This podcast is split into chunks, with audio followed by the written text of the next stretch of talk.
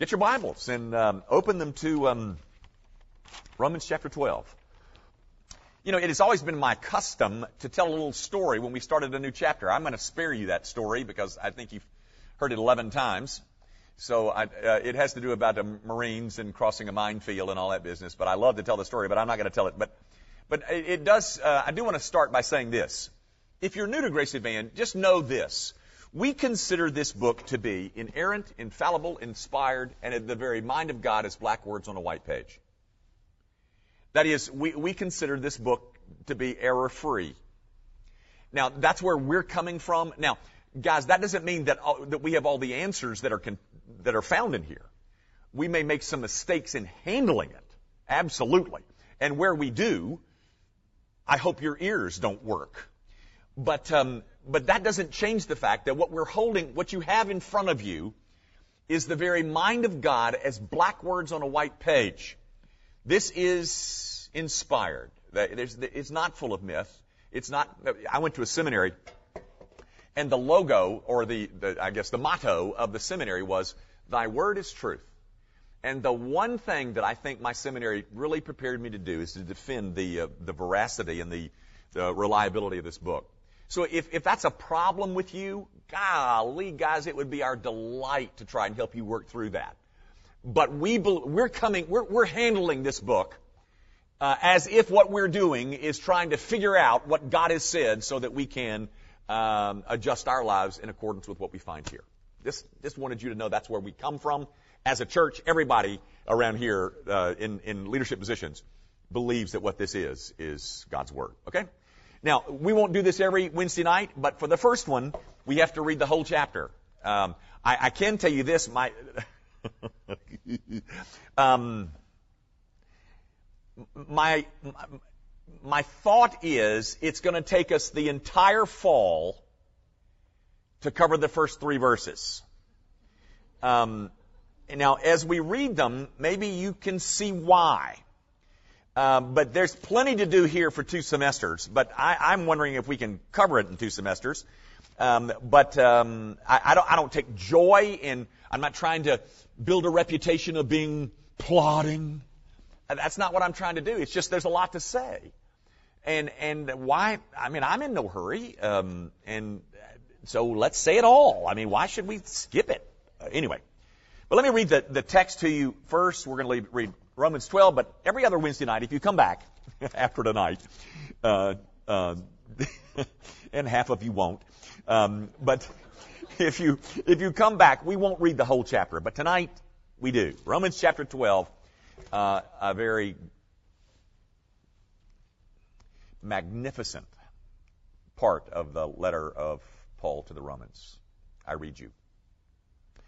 I appeal to you, therefore, brothers, by the mercies of God, to present your bodies as a living sacrifice, holy and acceptable to God, which is your spiritual worship. Do not be conformed to this world, but be transformed by the renewal of your mind, that by testing you may discern what is the will of God, what is good and acceptable and perfect. For by the grace given to me, I say to everyone among you, not to think of himself more highly than he ought to think but to think with sober judgment, each according to the measure of faith that God has assigned. For as is, for as in one body we have many members, and the members do not all have the same function, so we, though many, are one body in Christ, and individually members of one, one of another. Having gifts that differ according to the grace given to us, let us use them. If prophecy, in proportion to our faith. If service, in our serving the one who teaches in his teaching, the one who exhorts in his exhortation, the one who contributes in, in generosity, the one who leads with zeal, the one who does acts of mercy with cheerfulness. Let love be genuine. Abhor what is evil. Hold fast to what is good. Love one another with brotherly affection. Outdo one another in showing honor. Do not be slothful in zeal. Be fervent in spirit. Serve the Lord. Rejoice in hope. Be patient in tribulation. Be constant in prayer. Contribute to the needs of the saints and seek to show hospitality. Bless those who persecute you. Bless and do not curse them. Rejoice with those who rejoice. Weep with those who weep. Live in harmony with one another. Do not be haughty, but associate with the lowly. Never be conceited. Repay no one evil for evil, but give thought to do what is honorable in the sight of all. If possible, so far as it depends on you, live peaceably with all. Beloved, never avenge yourselves, but leave it to the wrath of God, for it is written, Vengeance is mine, I will repay, says the Lord. To the contrary, if your enemy is hungry, feed him. If he is thirsty, give him something to drink. For by so doing, you will heap burning coals on his head. Do not be overcome by evil, but overcome evil with good. The grass, it withers. The flowers, they fade. The word of our God, it endures forever. Okay, guys, I, am not sure you know what you're uh, what you're handling here. I mean, I, I, I, think you believe it's God's word, as, as I do, but I'm not sure you're uh, aware of the, the treasure that is before you in, in Romans chapter 12. One of the delights, one of the joys of teaching Romans 12 is that you get a chance to show how inseparable are the gospel and the theology of the gospel. And I'll explain that in, in, in detail in coming weeks. What, what I'm saying is, all of the ethics of Christianity, or, or when I say ethics, I mean uh, what, is, what is a Christian's right conduct. All of that right conduct consists essentially in his knowing and believing what we may be, what may be called the conduct of God. Now, I want to show you that in a couple of ways. I'm saying that what you get in Romans chapter 12 is an introduction to Christian ethics. And ladies and gentlemen, I'm going to say this again in a minute, but it's a very dangerous subject. It's dangerous in the sense that the discussion has really become heated and it's really become clouded and very muddled up. But let me show you a couple of things first in terms of where Christian ethics arrive or, or arise. I want you to look, first of all, I want you to go back with me to Romans chapter 1. Let's take a, let's take a look at one quick statement in Romans chapter 1. I preached this a couple of weeks ago, a couple of months ago maybe. Um, but Romans chapter 1 says in verse uh, 18, For the wrath of God is revealed from heaven against all ungodliness and unrighteousness of men who suppress the, who, who by their unrighteousness suppress the truth. Alright, here's what I want you to look at. For the wrath of God is revealed from heaven against all ungodliness and unrighteousness of men. Now, ladies and gentlemen, what is the difference between ungodliness and unrighteousness? Guys, when you say you believe that book that you're holding, let me tell you what you're saying. you not only believe its content, but you believe its logic. Um, what I, I when we say that God, that God's, it's inerrant, we say it doesn't have any errors. When we say that it is plenarily inspired, what we're saying, what the word plenary, if you've never heard the word plenary before, um, plenary simply means we believe that there's a, we believe that its message in fullness. Everything about it. For instance, um, the Bible is not a history book. But when it speaks about history, it, it speaks accurately. It's not a science book. But when it speaks about science, it speaks correctly. But folks, we're still saying more than that.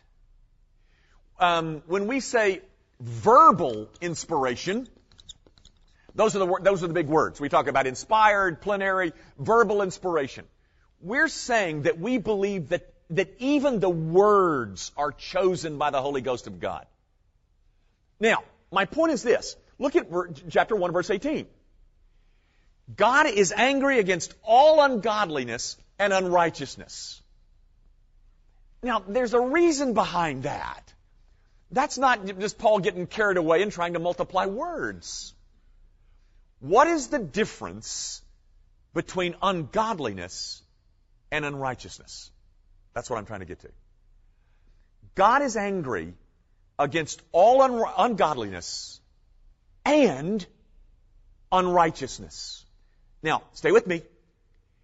Those two words are in that order for a reason.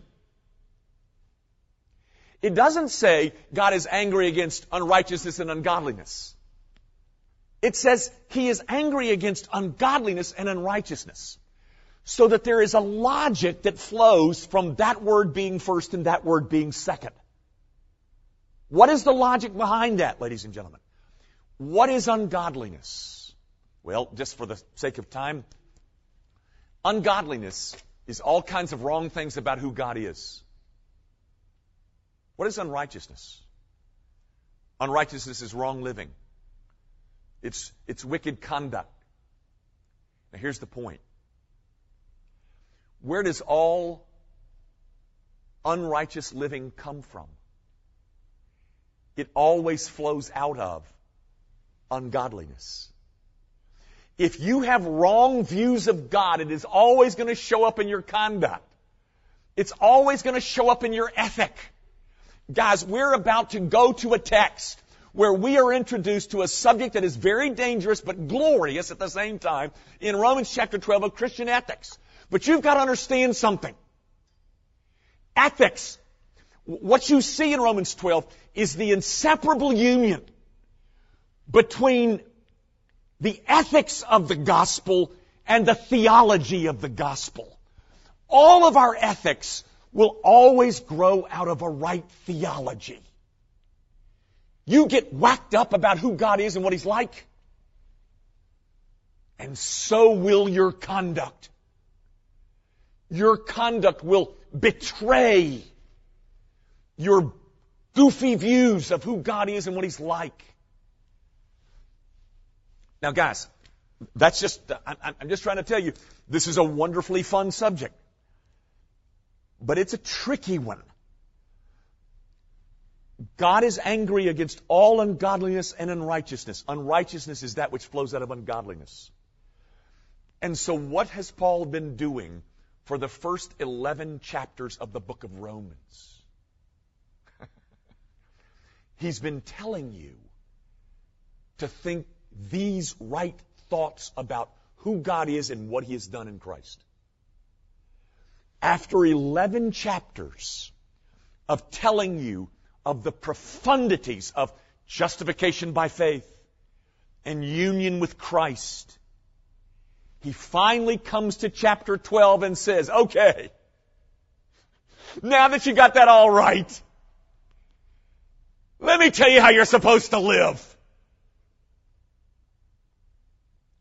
The inseparable union between Christian ethics and Christian theology that is, ethics always grows out of who you think God is.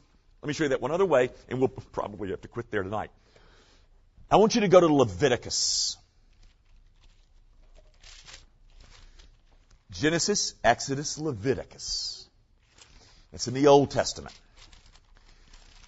All right, Genesis, uh, excuse me, Leviticus 22. Now, guys, you're just going to take my word for this uh, real quick. Um, chapter um, oh, 18 of Leviticus, the subject is unlawful sexual relations.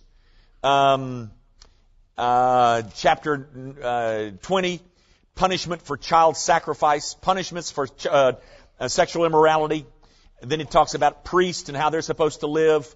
And then he talks about acceptable offerings. And so at the end of this great long uh, treatise on the part of Moses, telling us things that they should be doing and things that they should not be doing, he comes to the end of ch- chapter 22. Now guys, watch this. I want you to notice what Moses is doing. He says in verse 31, So, you shall keep my commandments and do them.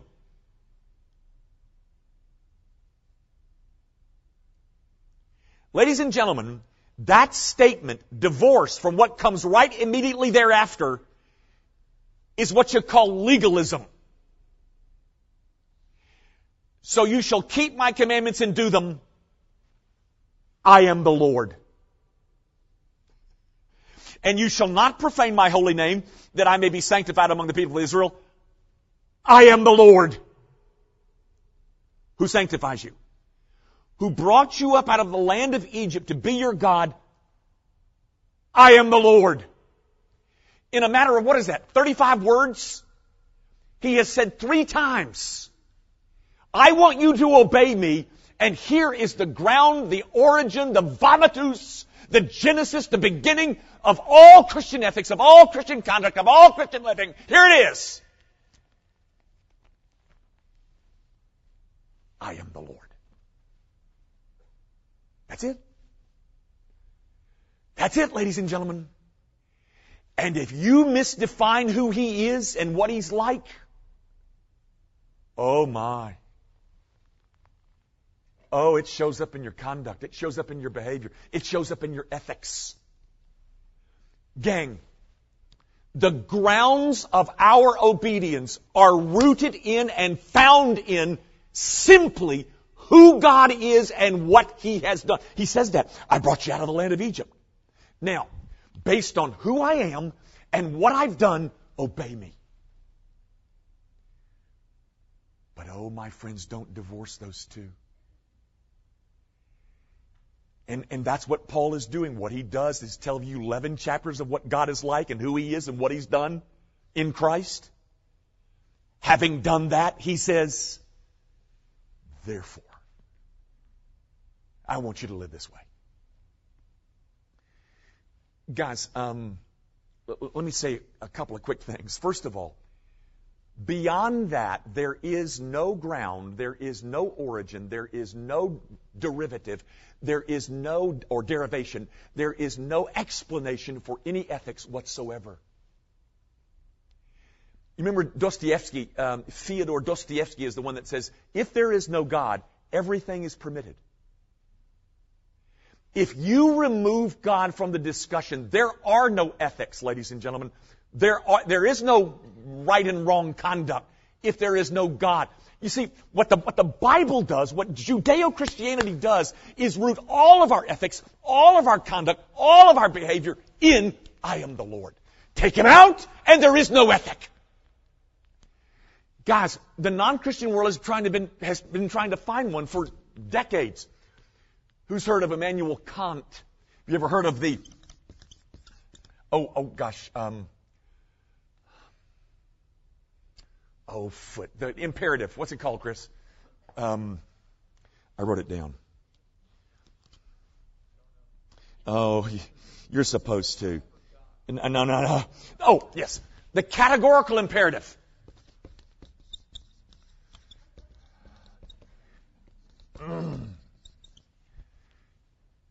I wish you could just read what Kant has to say about the categorical imperative. He's got three little points that he makes. Uh, when you when you choose between right and wrong, you need to do this, this, and this, because there's a categorical imperative. And I'm telling you, ladies and gentlemen, this will end up in absolute chaos. First of all, you'll never be able to understand it. I mean, uh, it's just ethereal. It's it's it's cloudy and misty.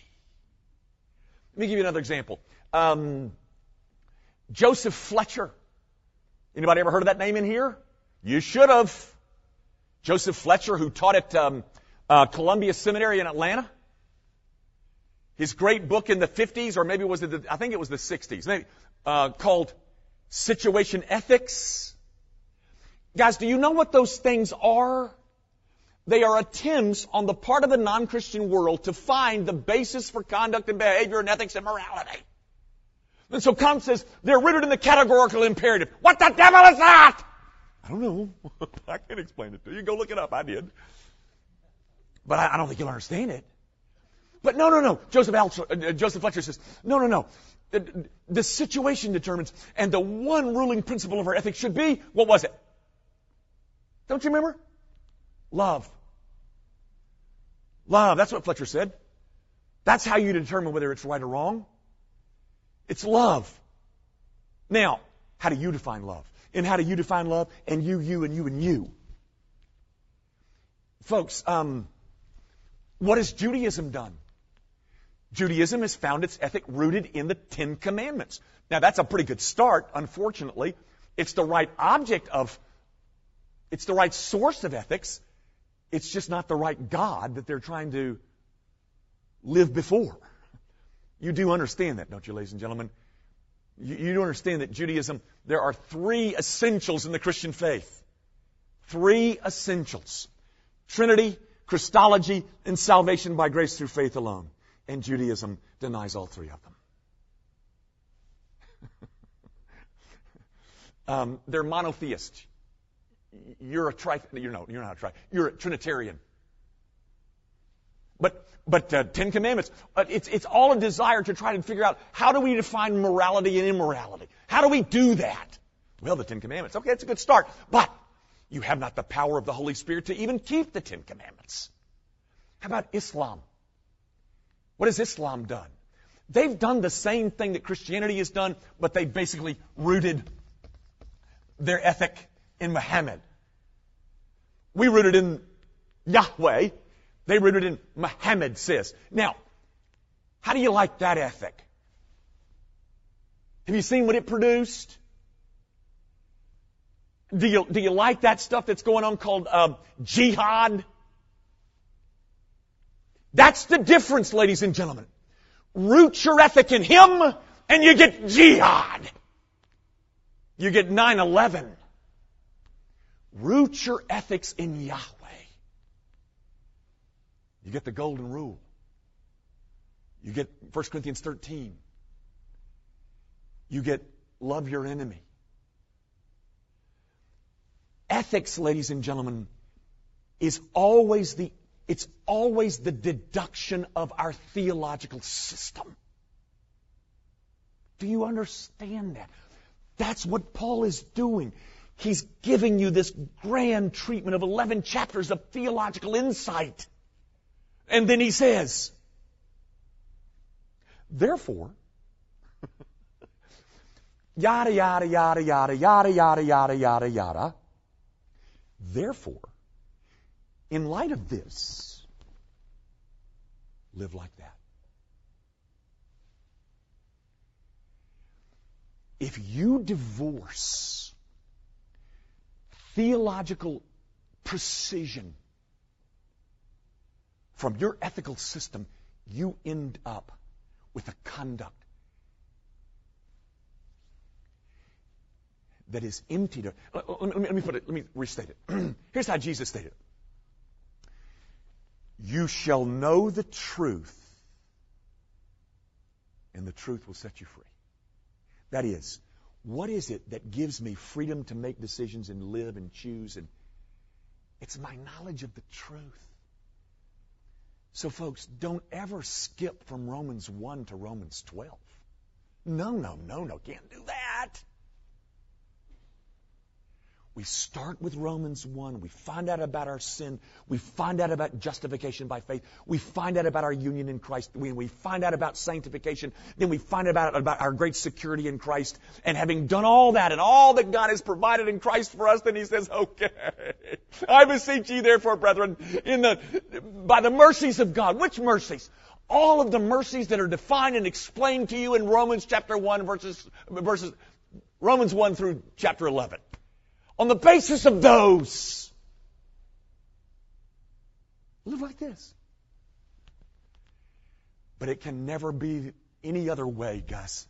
Let me do one other quick thing and I'll quit.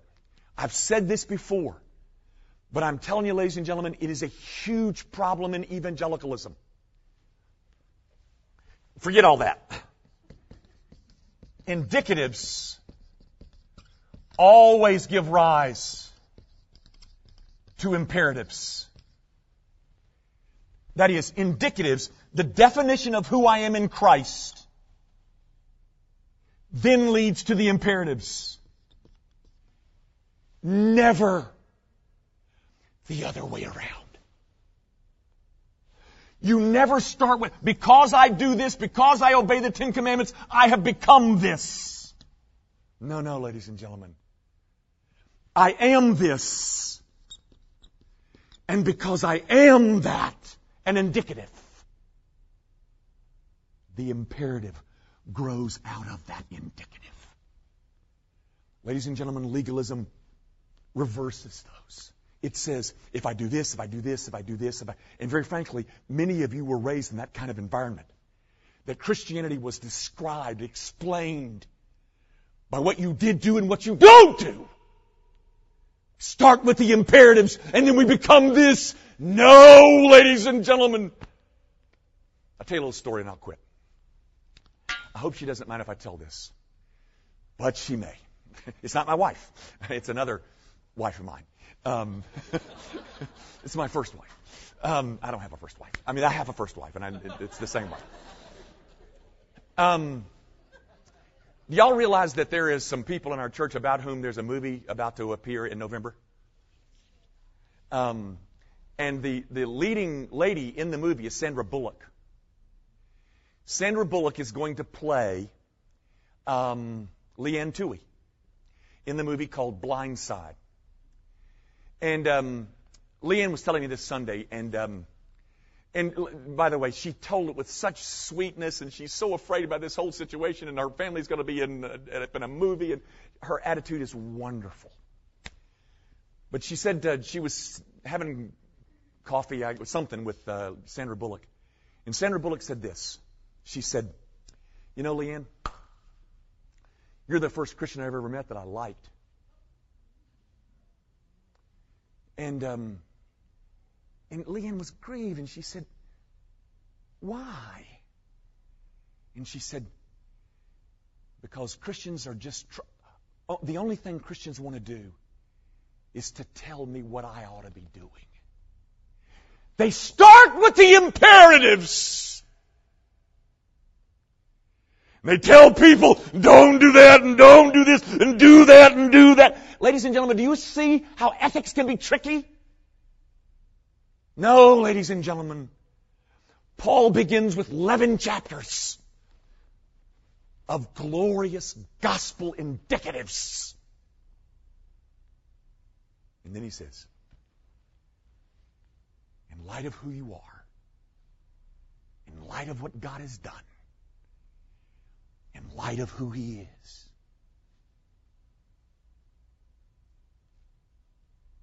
Go live like this. Don't ever get those confused, ladies and gentlemen. It makes you real ugly. Our Father, I do pray that you will use Romans 12 to absolutely ignite your people here at Grace Evan, that they might discover the grand glory of Christian ethical, moral living, all done in the light of great gospel truth of who we are in Christ Jesus. Now, Father, dismiss us with a sense of appetite, with a sense that we have some growing to do. We have some changing to do in light of all that you have done for us. We make our prayer, of course, in Jesus' name. Amen.